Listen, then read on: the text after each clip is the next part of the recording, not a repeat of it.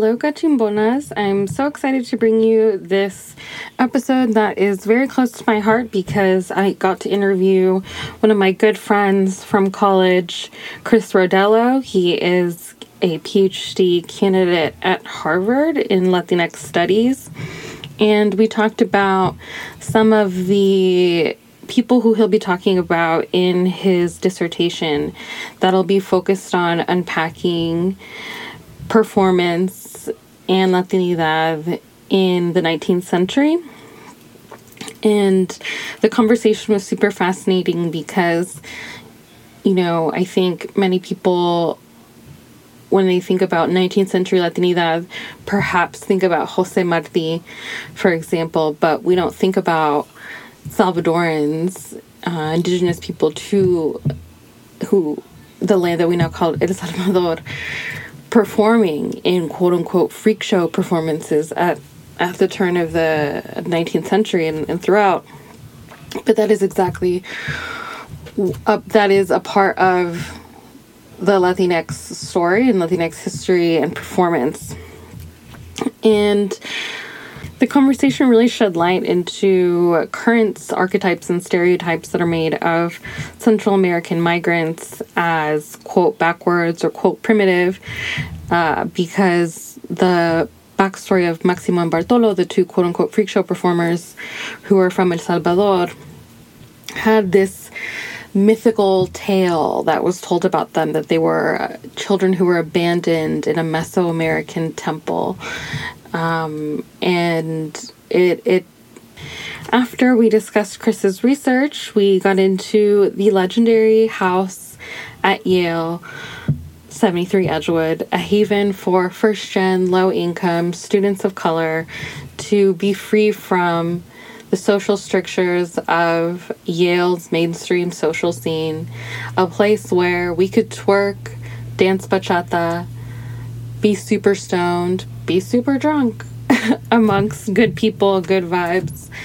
And I it was really great to take a trip down memory lane as part of this episode.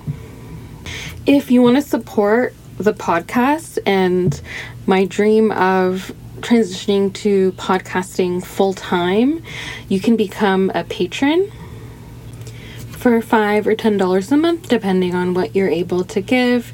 You will have access to the Lit Review, which is a series where I discuss various timely texts with women of color over wine.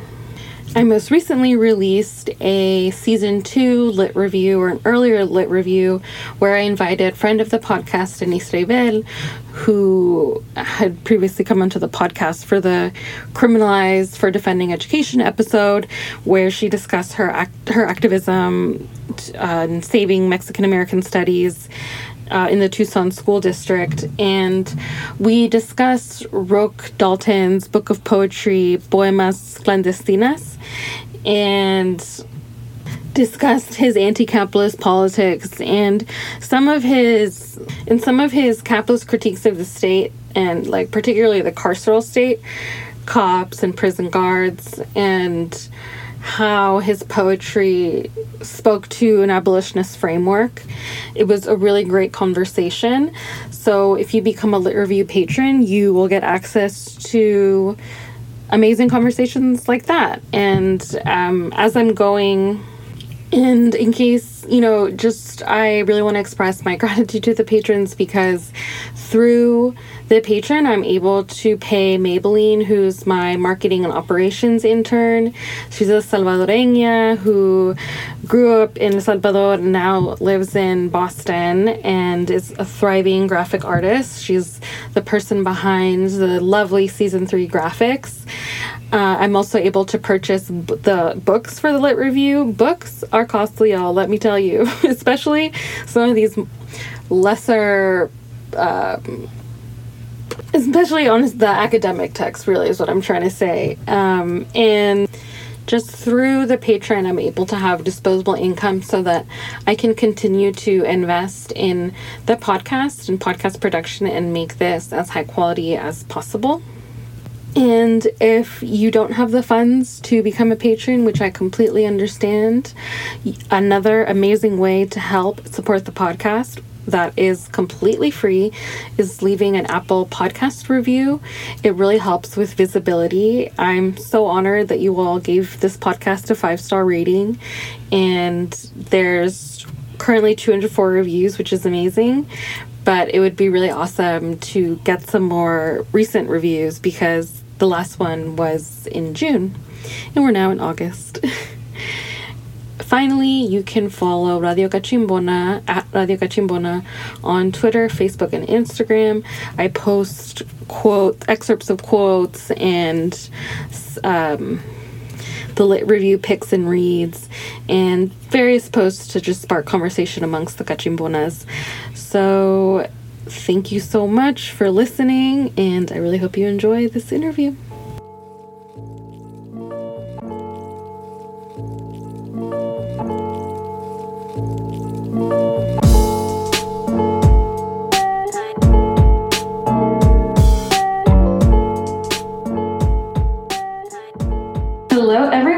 Am very excited to have my former housemate and good friend, Chris Rodello, here to talk about his academic research. Do you want to give people a summary of what your program is and what your area of research is?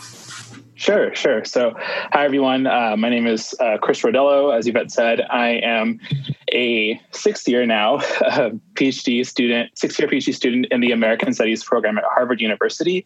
So, American Studies is sort of the interdisciplinary study of American culture and history, broadly defined. So, instead of just study, you know, being you know, in a single discipline like history or literature or anthropology.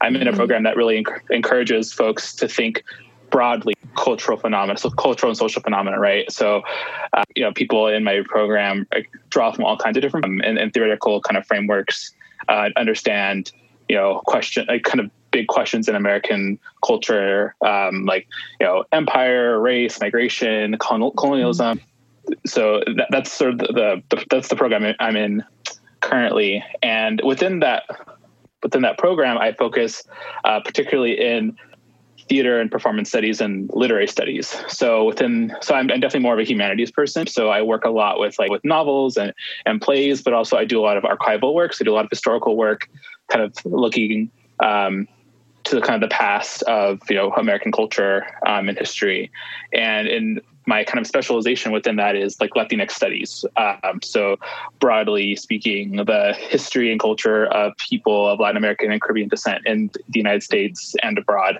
which I'm sure we'll get into more in this conversation. Mm-hmm. But of coming from like an ethnic studies kind of uh, orientation, that's kind of where I started. Like that's where kind of my interest kind of first formed, and I've since like changed a lot since I started the grad program, and which we could talk definitely talk more about like in um, when I talk more about my research. Cool. So thanks everyone. Thanks Chris for giving that little background. And just so everyone knows, Chris is also from the Inland Empire region of SoCal. He was from a Mexican Colombian American family and he is a he is first gen himself and has a strong commitment to supporting LGBTQIA Black, Indigenous people of color, and first generation and low income students. And I wanted to ask you about being a first gen student slash, you know, you were both the first person in your family to graduate from college and also mm. to get a master's and you're on your way to getting your PhD now. And academia, I feel, is not something that first gen kids usually imagine themselves as. It's such a particular field and it is very elitist. So, how did you come to decide that you wanted to be a professor and enter a PhD program? Sure. Yeah. I think, like, like, like you said, like being in academia was not self evident at all. Um, I think for like, like a lot of first gen students, like I went went to college, like just I thinking that I had to major in something and study something that would provide like immediate financial support for myself and my family after graduating. Mm-hmm. Um, I and like I, I think when I went to to Yale, I was like, oh, like I can make major like in economics or political science or something that seemed like like applicable and practical, right? Mm-hmm. I knew there was like a lot of pressure uh, on me to like be like the main kind of you know, long-term financial support for my family. Mm-hmm. And I, I think when I got to Yale, I really struggled a lot with like with finding out what I wanted to do. Like I I quickly realized that there are people who were at Yale that were much more prepared in these mm-hmm. practical fields and I were like had like these networks, like these familial networks, like the like went to really fancy like prep schools, mm-hmm. had parents who went to college and who were in the fields they want. You know, they had people who had like jobs waiting for them after they graduated from yeah. college, which like I definitely like did not have that at all. So I, I think, you know, in my first in my freshman year, I just you know started taking classes in, in, random subjects. And one of the ones I happened to take was an introduction to ethnicity, race, and migration class, which at Yale is like Yale's version of like ethnic studies, comparative ethnic mm-hmm. studies, was in that class, which was taught by a Latina feminist scholar, Alicia Schmidt Camacho.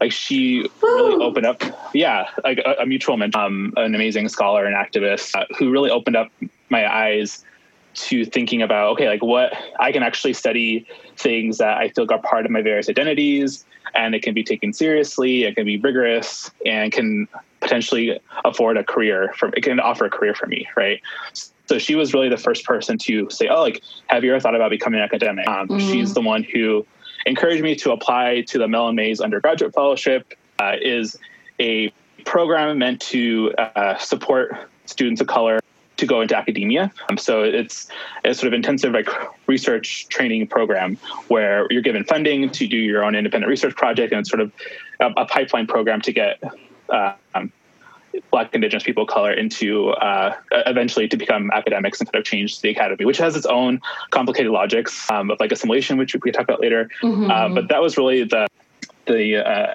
initiative that I, I, that gave me like this like idea, like, oh, I can be an academic, and I think I started taking classes and you know, ethnic studies and American studies and African American studies and gender, women, sexuality studies, uh, and and I think that's when I said, okay, like and, and faculty and having faculty who were of color, people who were first gen students, um, who were queer.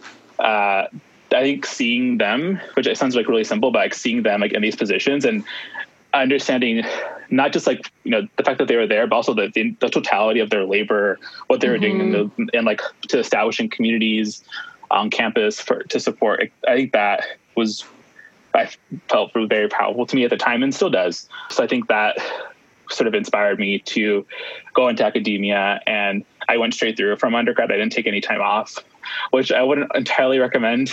Uh, I think I might have done like taking a little more time off but yeah. I think I, I, I think that also speaks to this first year mentality. I think yeah, where I felt definitely. I needed to have something after I graduated that I could, you know, it's like say that I, I like left Yale doing something, right? Like I think mm-hmm. there's a mm-hmm. lot of inter- like pressure amongst peers at these like elite mm-hmm. institutions to like sh- kind of sh- this like one. I mean, I don't say one upmanship, like this like yeah, this like need to like compare what you're doing, and which is very very yeah. toxic. And I think I also was just like really stubborn. I, I, didn't really know really know what else I wanted to do. I spent so much of my time at Yale like preparing to become an academic that it was like the natural thing to do. But then like which we can talk about more later. But once I was in grad school, like everything kind of went haywire in, in, in ultimately a productive way, right? But like I think once I got to grad school, I actually had time to reflect and to yeah. think through like my motivations for doing academia and to figure out a practice that was not so much that a, sustainable practice for myself. That wasn't so much like, okay, getting from point A to point B, but I was thinking like holistically about my wellness and the wellness people I cared about and like what actually like the intentions I had in like doing this type of work. But yeah, but I think I am I like on one hand I'm very grateful for like the Mellon Mays program and these initiatives. But at the same time, I also like recognize how like there's still like they also can be very problematic at the same time. Mm-hmm. Um, and I think part of me like thinking through now as I'm finishing up the PhD is like, you know, really like what, what, what are we trying to achieve when we're saying yeah. we want like a more diverse and inclusive like environment, whether it's in academia or any other field, right? Mm-hmm. I, I, think from my for myself, I am really trying, you know, in, in collaboration with other people, in the work that I do, like not trying to make these hollow gestures of like, oh, like just because you have like more like black and brown bodies in these spaces mm-hmm. doesn't automatically mean like that they're better, right? It can be, it can, yeah. it can be the inverse, right? Because I think there's many ways in which, you know, that black and indigenous people of color become like the arbiters of like, you know, keeping people out and like keeping, keep making mm-hmm. the status quo. Um, like mm-hmm. this idea like being the, the, mm-hmm. only person in the right, like being the, the one person who mm-hmm. does X, Y, or Z thing. Yep. So I think, um, in addition to like my my time my, my in addition to like learning how to be an academic and research and teaching et cetera, I feel like my time at Harvard has been a lot of like learning how to like be in the academy in a way that doesn't like negate like the political convictions that brought me to it in the first place. Right. Mm-hmm. I, I think that's something I've really been trying to think through is like, okay, like I don't want to be someone who waits until they get tenure when they have like a, right. a secure position in university to do or act right? Mm-hmm. I think that, that is the case for a lot of people of color in academia, mm-hmm. uh, which I think is like it's like not enough. Like, get, things are too. Uh, we're not at a place where we can ever do that, and I think uh, that if, if I think that's something I'm trying, you know, in my I'm trying to the best to model that and like figure that out in my own practice as an academic and as a teacher. Yeah. I think it was really important in what you said is that there was a mentor of yours, Professor Camacho, who saw you and who put the idea in your head that you could be a professor because, like you said, being a first gen student, it's not self evident to you that you can be a professor, right? Especially your constant experiences feeling alienated and strange as a student in a classroom in mm. a lot a lot of times.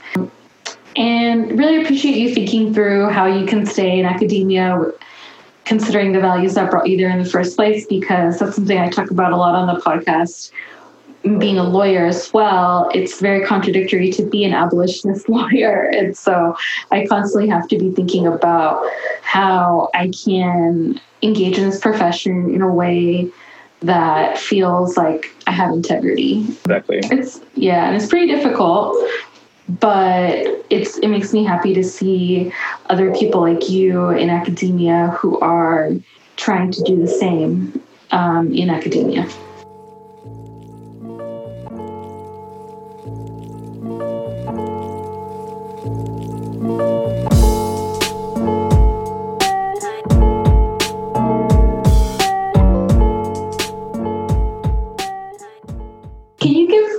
Readers a summary of the scholars who informed your work and yeah, just to start there.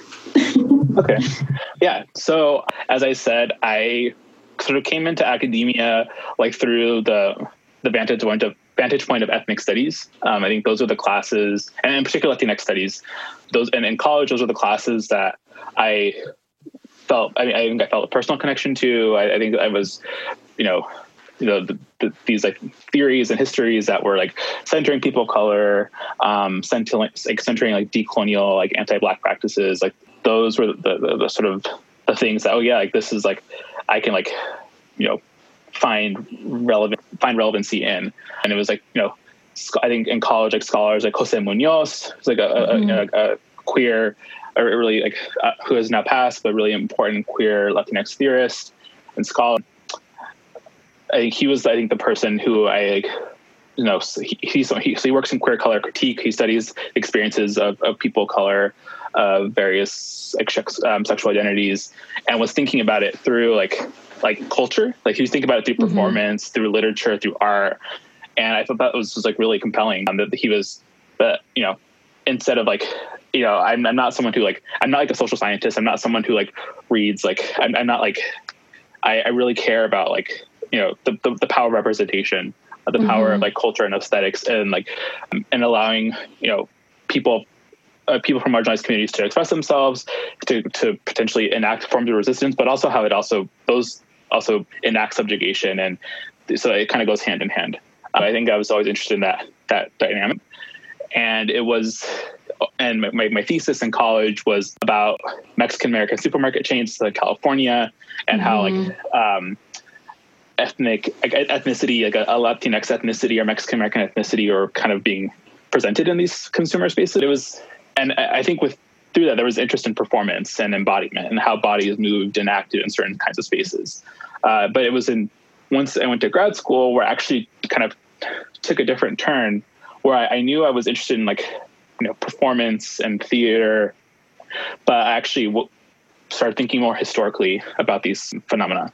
So I actually started doing a lot more work in archives and thinking more critically about how historical narratives about minoritarian like, subjects like how, how those like different experiences were in, in, like dominant archives and how like in actuality like these like histories that we don't really think about as happening like, in the 19th century context the period i work on actually have a lot to do with how with with the contemporary with the present moment. So I think i think that is like where i started thinking more about like studies and works that kind of looked more historically that had like a, a really deep kind of archival component. And that's kind of where i landed on with my own research. That's really cool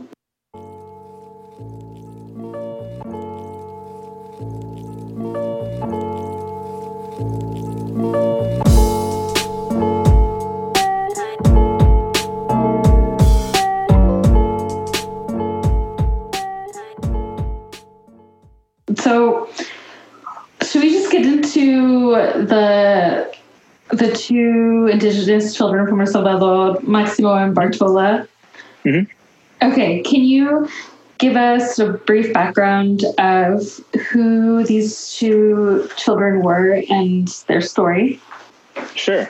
So Max and Bartola uh, were a pair of indigenous children from El Salvador who were were microcephalic, so they were born with physical and cognitive disabilities that became sort of the, their disabilities and their sort of status as indigenous subjects became the site of their presentation as freak show performers in the United States and Europe mm. from the 1850s to the 1890s, roughly. So they were forcibly brought and enslaved to the United States, and they were put on display. They're exhibited in various American and European cities, uh, and they, they, were billed as Aztec children. So, which, if you think about the geography of like, right. also, you know, Central America, that makes no sense. Uh, yeah, but I, they were sort of because of, of their, yeah. their, their that's Central American erasure right there. Yeah, exactly. So, so, so the, yeah, so they were put on display where they were off. So oftentimes, the how it would happen is that um, people would pay money to go see them, like just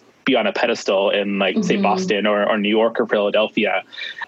Oftentimes, there would be a, a doctor or scientist who would be there to mm. explain, uh, kind of give like a, a quote unquote like scientific account of their bodies so this is like wow. also the time in the United States where the sort of the rise of scientific racism in the United States, right? Um, and Maximo Bartola, and, and, and were definitely a part of that um, sort of processes of like you know white scientists trying to make scientific justifications for keeping races separate and you know, right. you know racial inferiority.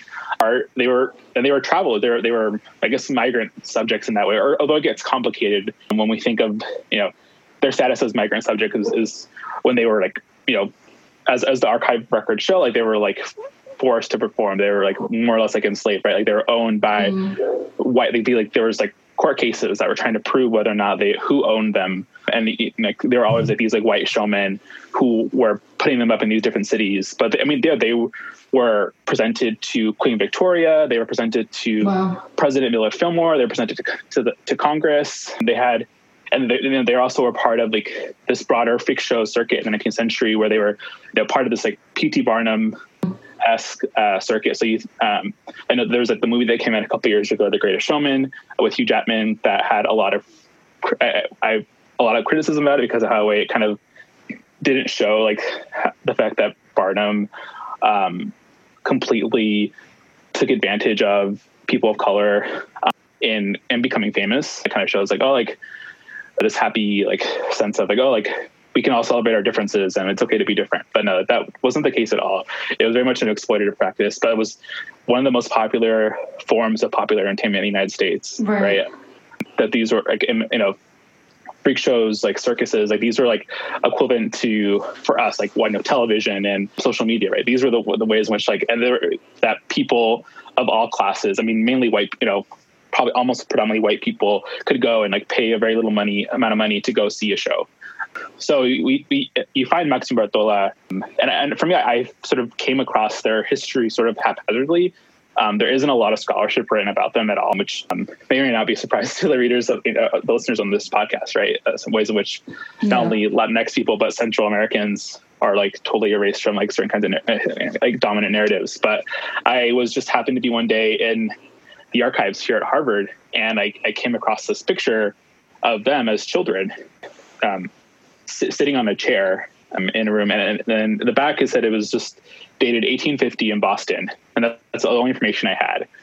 But and I, I saw the name, the, the Maxim Bartola, which like I, re- I registered as like you know Spanish names, um, mm-hmm. um, written in Spanish. So I think that kind of piqued my curiosity. Like, okay, like who are these people who I never heard about before? I've never really read anything about them, but they existed, right? Like they they they were doing certain types of work. They were in the time period. So I think that sort of was Maxim Bartola was sort of the entry point into the, my broader project. Mm. Uh, and now like they're like they kind of they, they're pretty central to the whole dissertation. But I, I think I, and I, I think it's important that they are Indigenous Central American people, right? That they're not. I, I think oftentimes when we think of, uh, if there is a such thing as like a Latinx 19th century, we oftentimes mm-hmm. think of like people like Jose Marti. We think of like really like elite um, yeah. white Latin Americans who are ex who are traveling, who have the, the privileges of like being expats and traveling mm-hmm. from usually from Cuba, Mexico, and who were writing, right? Like uh, who were like writing letters and short stories. But but one of the reasons I'm so invested in thinking about performance is that it really centers like these like non Western ways of express uh, cultural expression and memory, right? That that mm-hmm. really like it's like the body is important here, right? The, the, different types of bodies, and we of course we can be careful about the language of body, right? Of Bodies, but I think it is for for me. It, I felt that, that talking about Maxim Bartola was important because you know we don't have again the archive itself and then like what's left about their lives like there's very few things that we have available for us to sort of right. repiece and reconnect this history but it, i think if but when we have to contend with the fact that that their body like the fact that they were so that their bodies were so scrutinized and so mistreated like like allows mm-hmm. scholars to even write that history and for us to have that history right. so i think like for this type of scholar it's always like important to be aware of the politics of the archive and the materials that we have left over to even do this kind of work. But I think it's yeah. important thinking about this time period that we don't just rely on like the written accounts of somebody, right? Like we also right. think broadly about, you know, historical memory that includes like these embodied sort of narratives um, ephemeral, like these like kind of leftover, fleeting like, things that we never get the full picture of, right? Like I'll ne- we'll never be able to like, see, like imagine like what their performance was like. Like no one yeah. was alive, right? Like so, I think that's one of the reasons that I, I like studying the past in that in this way. I think it, it, it presents like certain challenges for sure, but I think also really important like context for I think for some of the where we're at now with current kind of discourses on like colonialism and like mm-hmm. um, migration, empire, anti-blackness, mm-hmm. and like Latinidad. Like I think that's really where like my project is invested in like unearthing some of those histories about like how we come to the place where we are now with like, what is like a Latinx person. Yeah. Yeah. So,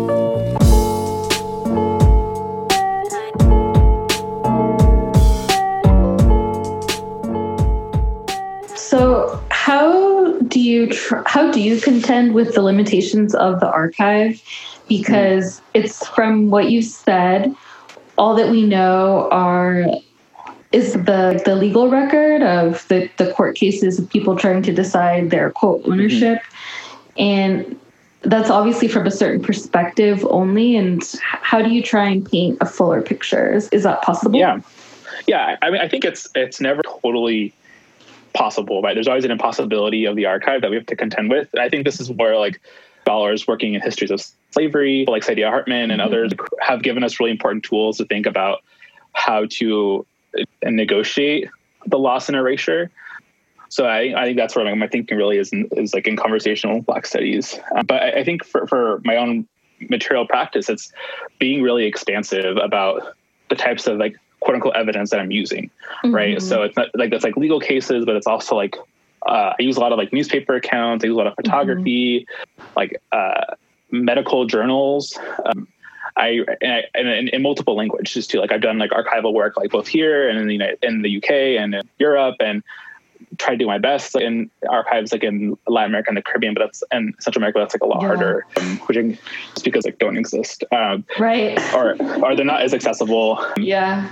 For me at this time with my resources, but I think that, but I think you know, I, and, and like in writing and I, recreating these narratives, I think I never assume total mastery. I think yeah. that's like a logic that is like really dangerous. I, I think for those of us who are invested in know minoritarian experiences in the past, like it'll never be complete, right? Because like the you know that that was never like the the the intent of the people who were in right. power, uh, mm-hmm. people who were like holding on to these materials, right? You know, for, for Maximo Bartola, I have to contend with the fact that like, the reason that a lot of the materials exist is because a lot of white people had weird fetishes about like and freaked people, disabled people, people yeah. of color, and like hoarded stuff and collected stuff. So I think in the writing and, and then in teaching this material, it's it's a matter of you know kind of embracing the messiness of the whole thing while still like drawing out insights. And I think this is like we're thinking about this is like a genealogy, right? Mm-hmm. That how like Maximo Bartola are like part of a genealogy of Latinx or Central American or you know the experiences of people of color in this country, and that, that there are resonances between what happened in like 1850, so it's happening in 20 in the 2010s, right? right? So I think that's where you can at least kind of speculate about how these histories might have. We can like kind of think about okay, like the, the, the broader influence of these histories, but it's never like perfect work. I think it's I think part of that it can be frustrating, definitely, like being in the archive, and it's also just like hard work. It's not it's not like you know pleasurable. It's it's, it's nothing. And I think anyone who thinks that way is they're not really they don't have to contend with like, the realities of the, the histories they're talking about. Mm. Um, so I, I think mm-hmm. I'm just really invested in telling like the best story that I can that is inevitably full of contradictions and losses that I can never hope to to obtain. But I think the act of trying to counteract these dominant archives and narratives, I think is what drives me in like telling, trying to tell the story, stories of like the, the various people of my, my dissertation. That's super fascinating. Can you tell me what you found in the arc in the archives that you were at in the UK regarding Maximo Bartola? You mentioned that the a queen saw them. It, yeah. Was mm-hmm. that was that part of a weird monarchy culture where queens are just to be entertained and this was a popular form of entertainment or can you just speak more about that incident and what the context was behind that?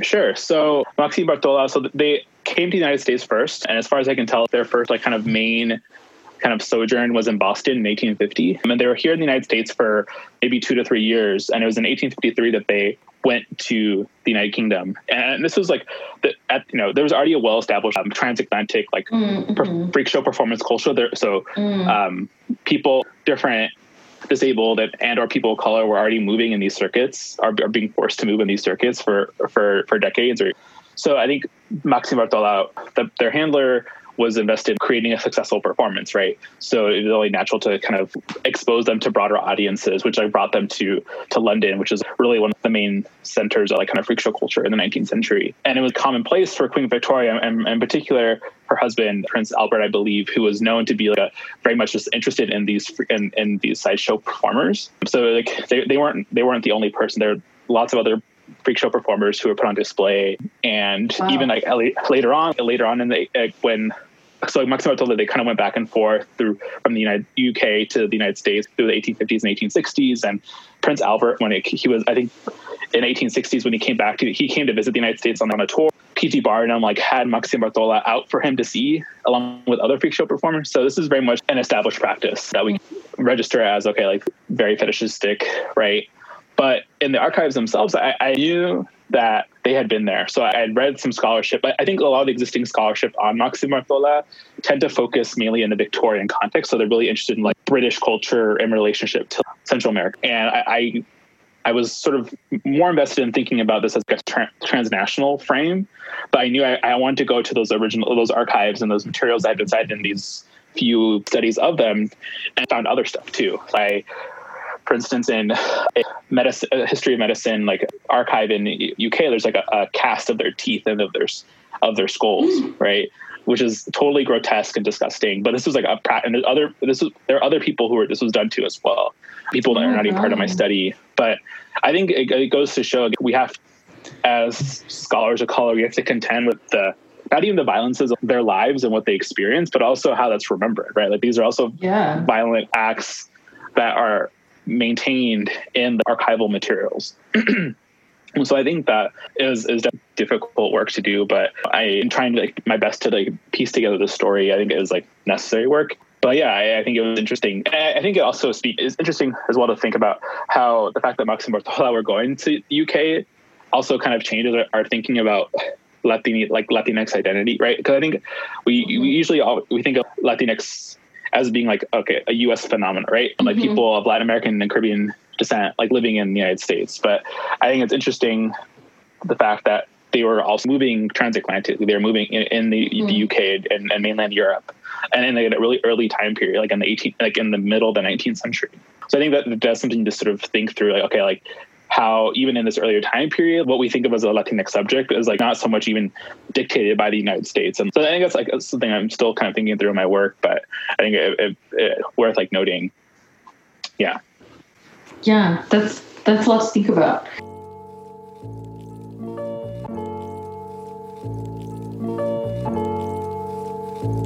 chapter where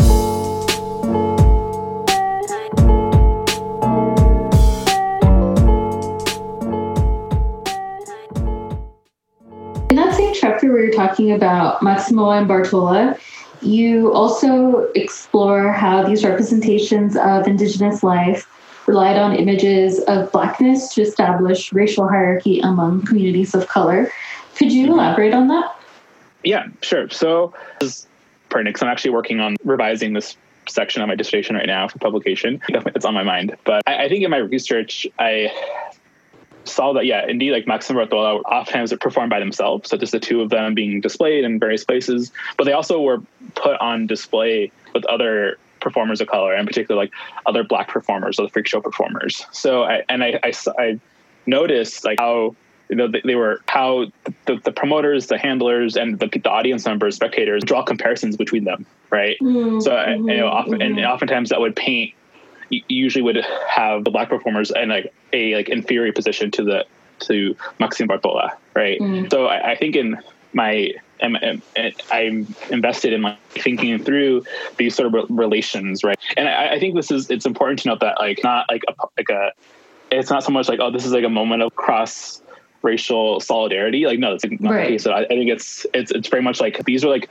histories of of forced entertainment where but for whatever reason like these white promoters thought it was beneficial to put them together. Whether it's like to increase i mean you think about it a bigger draw for you know bringing more people to see these shows but also i, think more importantly it's like shows like oh like how and like sort of these like racial logic of the time period people were thinking about these like groups together in some way. So i think for me it's important to like understand that history as a way to sort of makes show that perhaps in, in like sort of a, a history a historical project of like a Latinx subject that and blackness anti-blackness was always there which like we already right. know right. but i think this is like gives like one example of how that sort of manifests itself like in the context of performance culture and freak shows. And you know i, I think it's you know and, and and like i try to trace like how the, the, the sort of relational exhibitions change over time. And i think also changes as they get older, as become like less popular. Like I think the heyday of their performances are really in the 1850s and 1860s, but I think people sort of lost interest in them after time.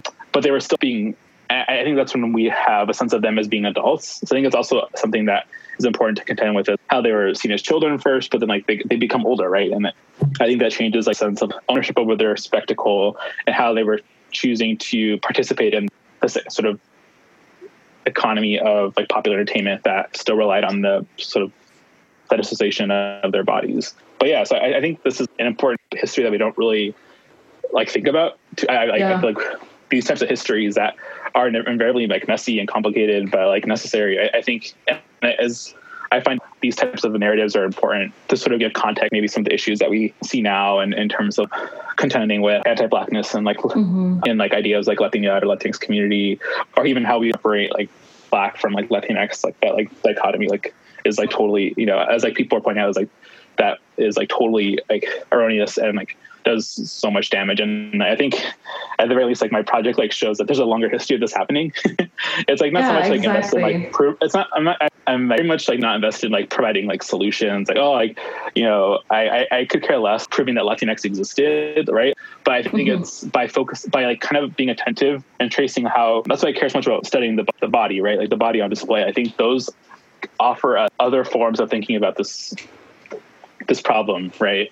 Um, that I think can be potentially useful. Or at least that's the hope. As like Yeah. probably anyone who does this kind of historical work always like hopes that like the work has some purchase um, in, in the in the present day situations. But I think that's that's where I'm coming from with it.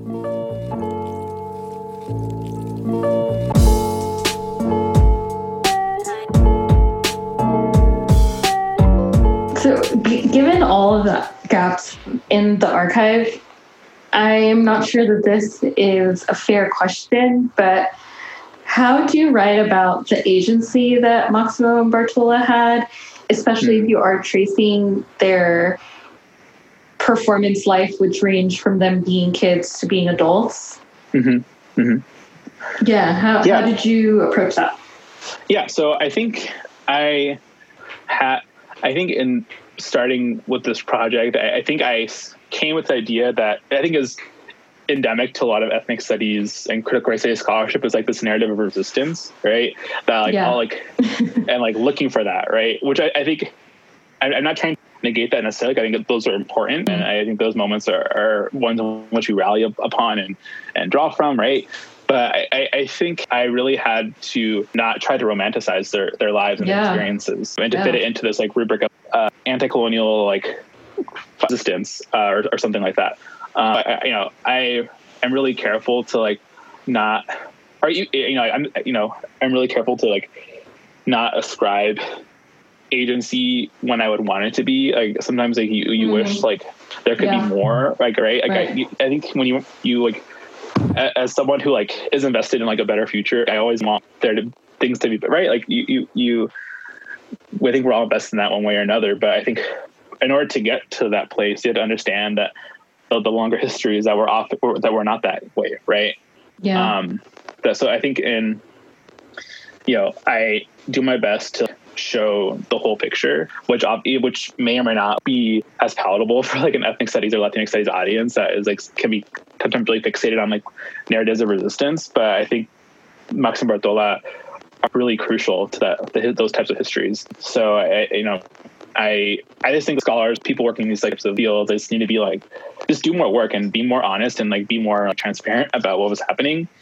And I think focusing on subjects that aren't just trying that are fit within like established notions of like resistance, but are actually doing other types of work that are still important to know.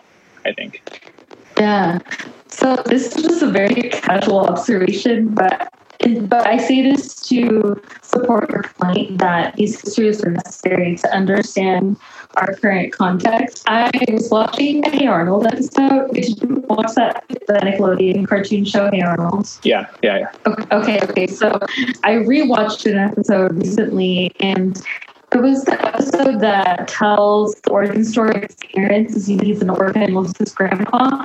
And the origin story is that his parents went to this primitive village, it's literally the word that they used, to find savages. And I Mhm. think they either said Central America or El Salvador specifically. Okay.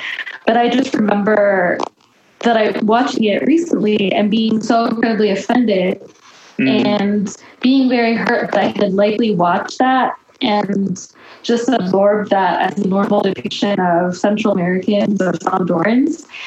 Mhm. And I think that this conflation of like, I think Maximo and being depicted as Aztec children, I think is super important to understand the way that Central Americans have been otherized, and in, the indigenous people uh, from Central America have been otherized in particular. Now that I'm remembering, is there what wasn't there some kind of elaborate myth narrative that was told about and Bartola that they were Mhm. found Yeah. in a Mesoamerican temple? Can you can you tell us that story?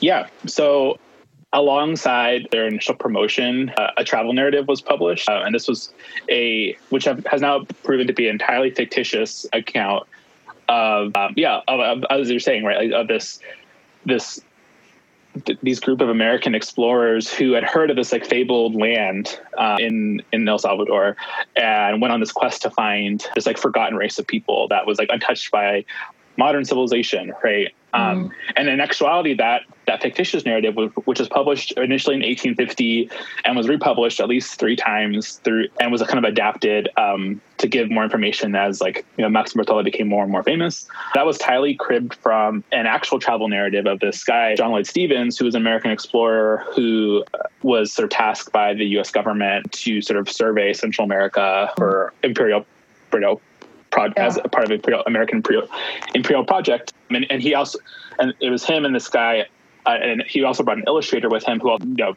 made a lot of drawings and etchings of like the different sort of like architecture and sim- the symbols he was in- they were encountering while they were in Central America. But yeah, like this narrative like totally copies like that story pretty much verbatim. And like that, that kind of sets the context for this fictional narrative. But yeah, I think it, it just goes to show like how the, the the history the historicity of like these narratives about Central America, right?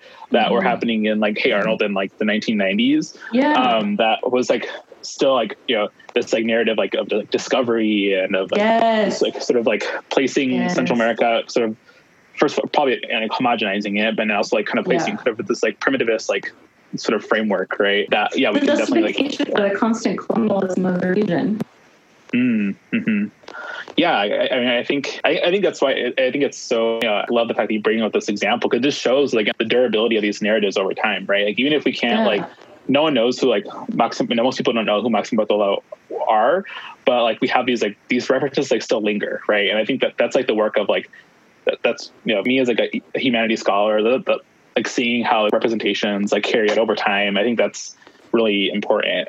And yeah, you, you, can even now like think of analogies between like accompanied like minors from Central America with children, right, mm-hmm. to like Maxima, but I think other scholars make this point as well. But these like carry out like in the discourse and like how we think about certain like places and spaces. So yeah, both definitely. how like how like white sort of majoritarian people think of it, but also how we mm-hmm. people call you know people from know, also think of it themselves, right? So I think it's important to like like yeah be thoughtful about and like try to use these histories for you know for better action.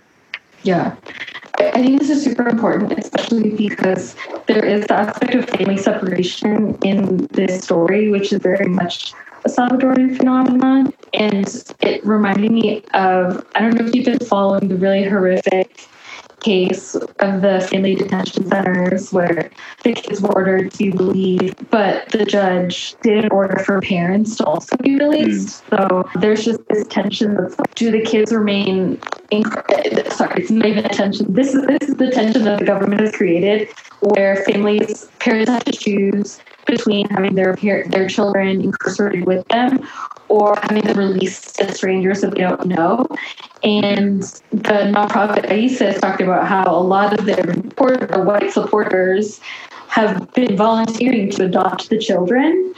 Oh. And yes, and, yes, and it's, it's such a misguided way of thinking because these kids are not orphaned. Their parents are detained with them. They just need to be released as a family unit. And uh, it's just, I'm just thinking about Esteban Bartola and the story of what I guess the question I, I do have also is is there clarity in the archive about how they were separated from their mother? Because it's it, what I read was I'm not sure if it was true, so I just want to ask what, what that was. Yeah. yeah, I, I think it's the I think the question of it, whether it's true or not is like uh, at the case of all the sarcophagus, you know, that's another, going back to the question of agency is that we also have to contend with the fact that so much of the material about their lives was fabricated and like spectacularized. Yeah. So it's even hard to pinpoint any kind of like origin point, right?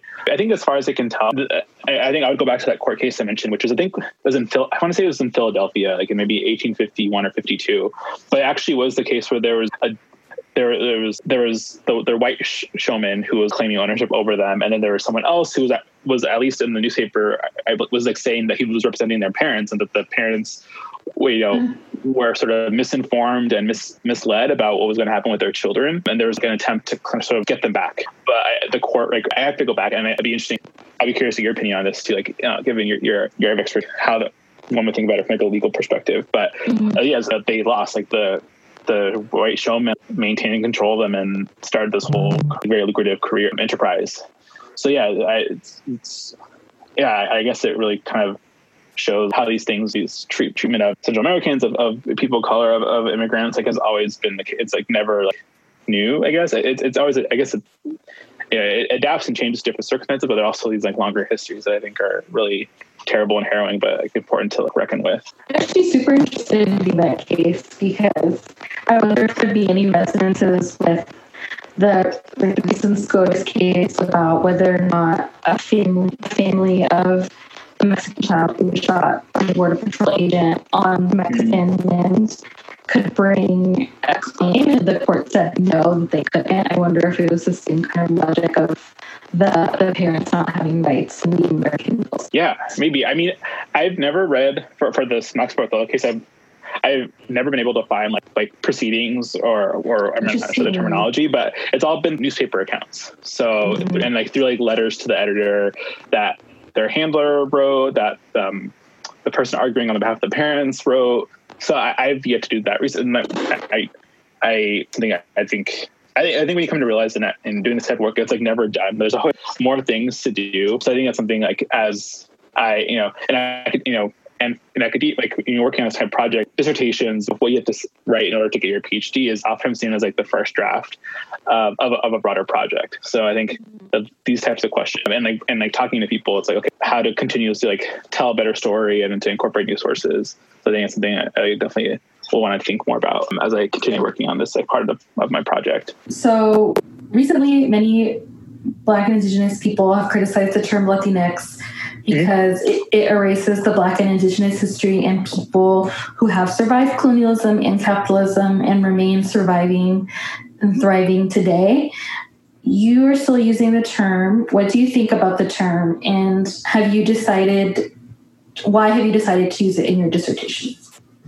Yeah, uh, I think I really value those critiques. I think those anyone who's even attempting to do like a Latinx studies project, I think now have to contend with those those critiques and, and the, those perspectives, right? So I, I, think for me in my work, I I'll, I will tell you, I really try to center these like material histories of how people were living, right, and how people were understood and in their particular time period.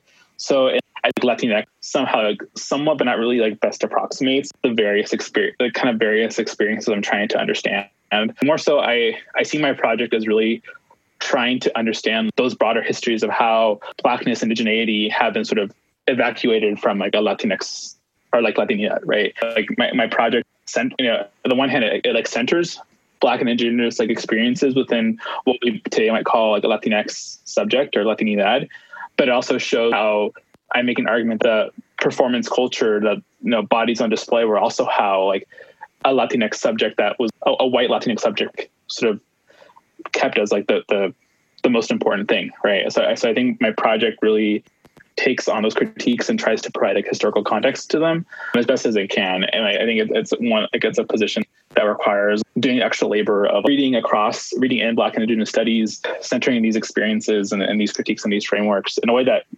historically hasn't been done in Latinx studies. So I think the field as a whole is like really coming as it's like coming in like a reckoning with with like a lot of the biases that it's had but so I think my work is like by focusing on this particular time, like with the like the the people that I talk about is like adding trying to add some historical context like to these this like broader conversation. But I, I think I am excited to see like what the future of the field may hold, even if, that means the, the field like no longer exists, right? I, yeah. I think have very little investment in like trying to prove that like Latinx existed in like a historical in like the 19th century, but more so kind of showing these like different moments of like contradiction and collectivity that I think were happening, you know, in this time in the time the time period that I'm working in. But yeah, I, I think you know, I, I think like the, the current like, kind of critiques about it right now, I, I think are things I, I always had kind of perplexed about, like even in college, maybe even I feel similarly, but I, I always I, I always seem like incongruous. The term like Latinx or Latino, like always seem incongruous with the variety of people that that I saw existed and like the hierarchy yeah. that existed between certain types of racialized you know, people, you know bodies or certain countries that were privileged, right? Mm-hmm, so mm-hmm. I, I, mm-hmm. think um, we, we always have like we like I think for me like as like a performance studies, well I, I understand like that labels are important. I'm, I'm, much more invested in like understanding like the material histories of like how certain like racialized how racialized objects and bodies were used to sort of establish these hierarchies right? So i think that that's like the import i had like as someone who's like thinks through like embodiment and performance and like you know cultural representation more broadly. As yeah like anyone who like isn't taking up these centering these experiences and taking up these like, critiques and frameworks seriously like like that's i don't think that's where the field should go. That's where it can't go. Like i think it's totally like regressive if yeah. anything other than that happens um so yeah so i think i'm i'm like, curious to see what will happen in like the next couple years from like the from like intellectual like kind of perspective of like sure. the, the, the project of like Latinx studies. For sure. Cool. Oh my gosh, this was such an amazing conversation. Is there anything else that you wanted to add on the academics part of things before we transition to talking about 73 Edgewood? Uh, no, nothing. Like, not. I, I'm really excited. I really, I, I think for me, I'm no matter what the work I do, I always want to make sure that it's written in an accessible way that it always like keeps you know community in mind. So like I'm like really I, I'm grateful for like opportunities like this to talk about my work, and I think yeah I'm, I'm excited to like just continue this, these types of conversations. I, I think I, I any kind of form of academia that doesn't that is like invested in just like keeping knowledge within its ivory tower or assume that there's like not knowledge outside of it like any of the, that sort of stuff is like I think not what needs to be done. I think it's now more than ever. So yes, yeah, so I'm excited to continue these types of conversations.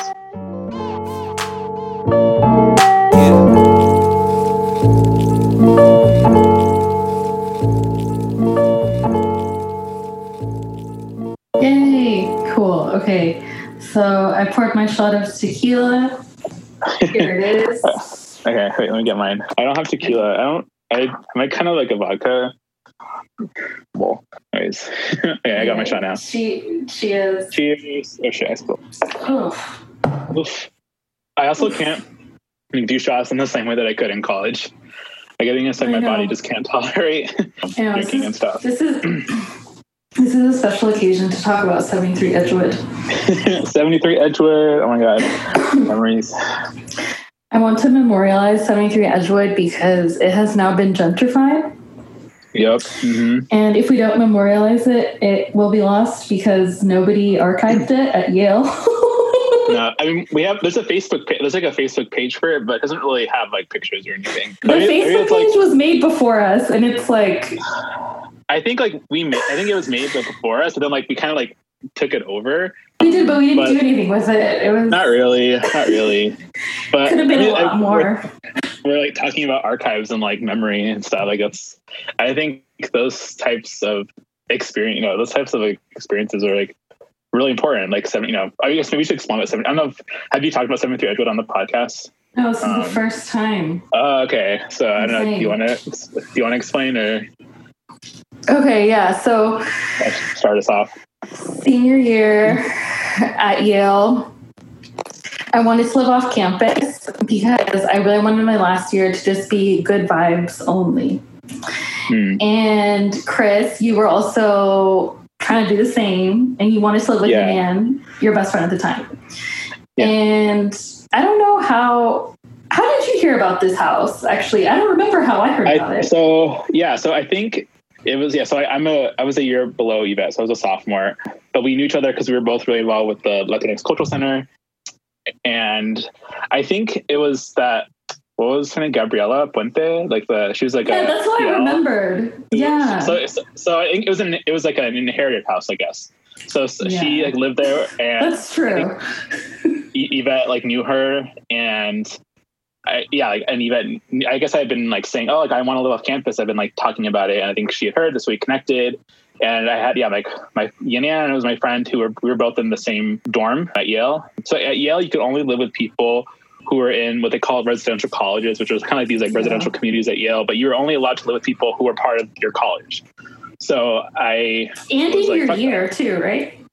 Yeah, and yeah. you could you could only yeah, it was like very the options were very limited, and I, I was just like so as a first gen student and like as a poor student, you know, like working class, and I was just like so over like living in these like really opulent place faces. I don't know, it never felt comfortable to me. I always felt uh, on edge, like living in the dorms. Really, so I, and, like, I, all shade. Yeah, like I just and having you know not great roommates, having to suffer through a name like dining hall conversation, like it's just not cute. Like it's not fun. So yeah, we're like, let's just like get a house. Like let's do this. So I think that's how we kind of came to, to find 73 Edgewood. Sorry, yes. like the, the finding language, but, but yeah, that's we kind of came into be came into contact or, or whatever with 73 Edgewood. Um, yeah. yeah, but it was not really like a common thing. I don't. I feel at the time, I think people were slowly starting to move off campus, but I think we were yeah. definitely like one of the first people to to do that because like from the Latinx community at the time. Yeah. Yeah, yeah, yeah. So I think because Yale really wants wanted their students to be in the because that's such a big part of the, the quote unquote experience.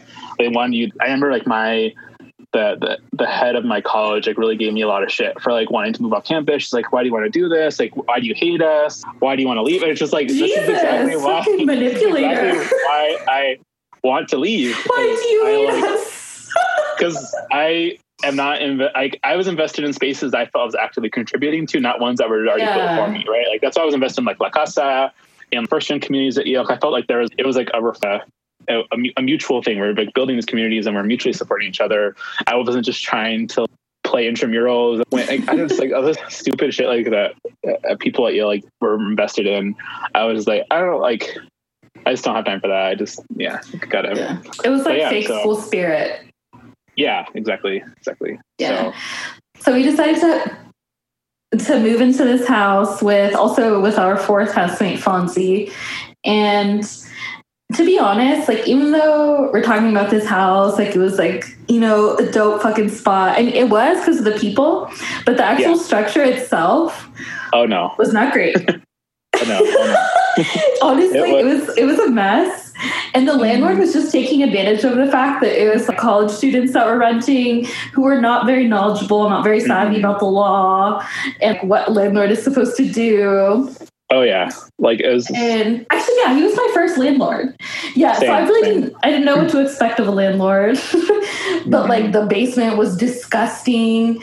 It, it was like like three quarters of the year into living there, we found a mouse stomped into the floor on of the floor of the basement where we had already mm-hmm. had multiple events there.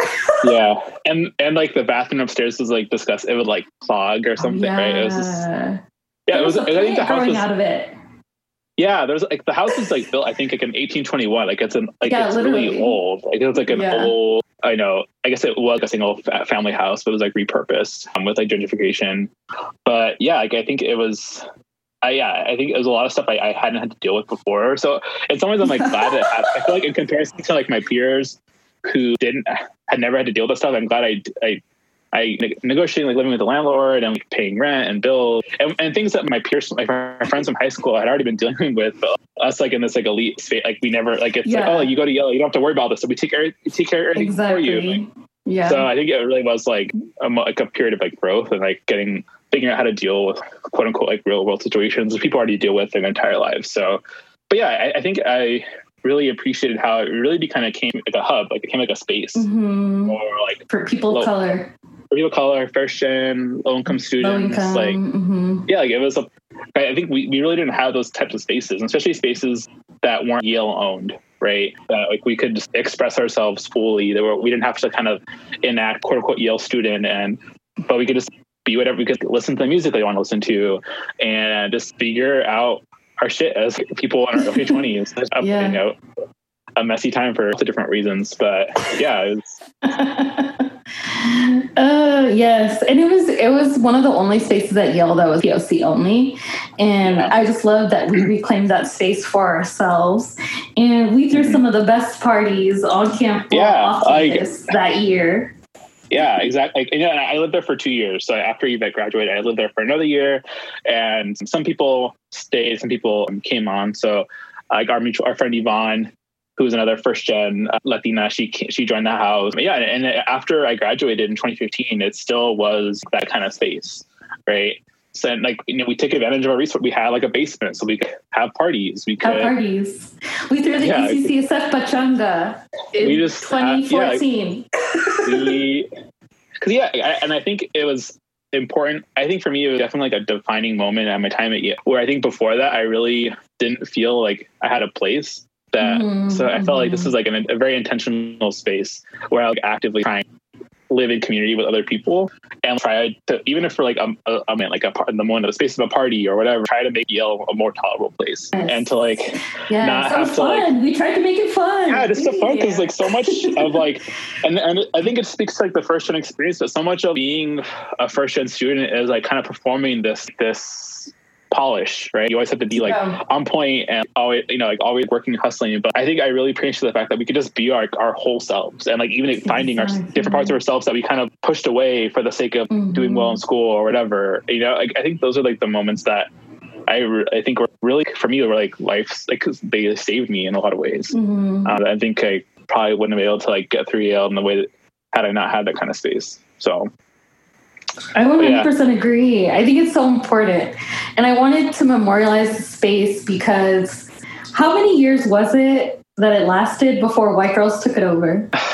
I I mean I so I got it in 2015. I mean I think I, I went back when I came, so I, when I moved from I moved from New Haven to Cambridge. So I remember I, I went to a party after I graduated, and I went there a couple times. But I think it maybe lasted like maybe a couple years, like two or three years after we left because I think it, cause I think it was really kind of beautiful the space. It stayed with people for at least for a while. It stayed with people that we knew and we like trusted, mm-hmm. and who you know. Because I think I think at Yale, like there was on one hand, there's people like us, like uh, first and low income students who were moving off campus. Another thing we, we, is the fact you're on full financial aid. Like you also have like money for the first time. I, I think I don't think that that's yes. like yes. because like, like that's the first gen scam of yeah, it all. like that's the it's a thing, right? Like you because at, at Yale, like you know once you pay off tuition, whatever's left over, you just got money you like deposited into your account. You're like, uh, for me, that was like mm-hmm. the the richest I ever felt in my entire life.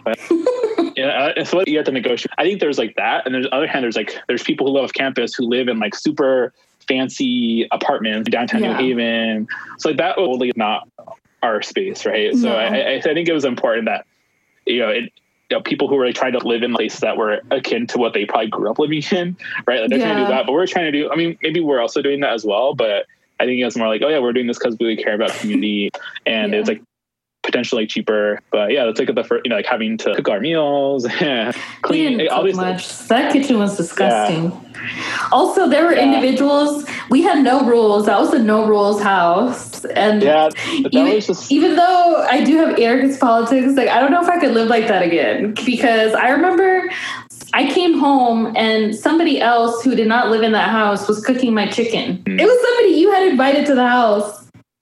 Oh, really? I don't remember.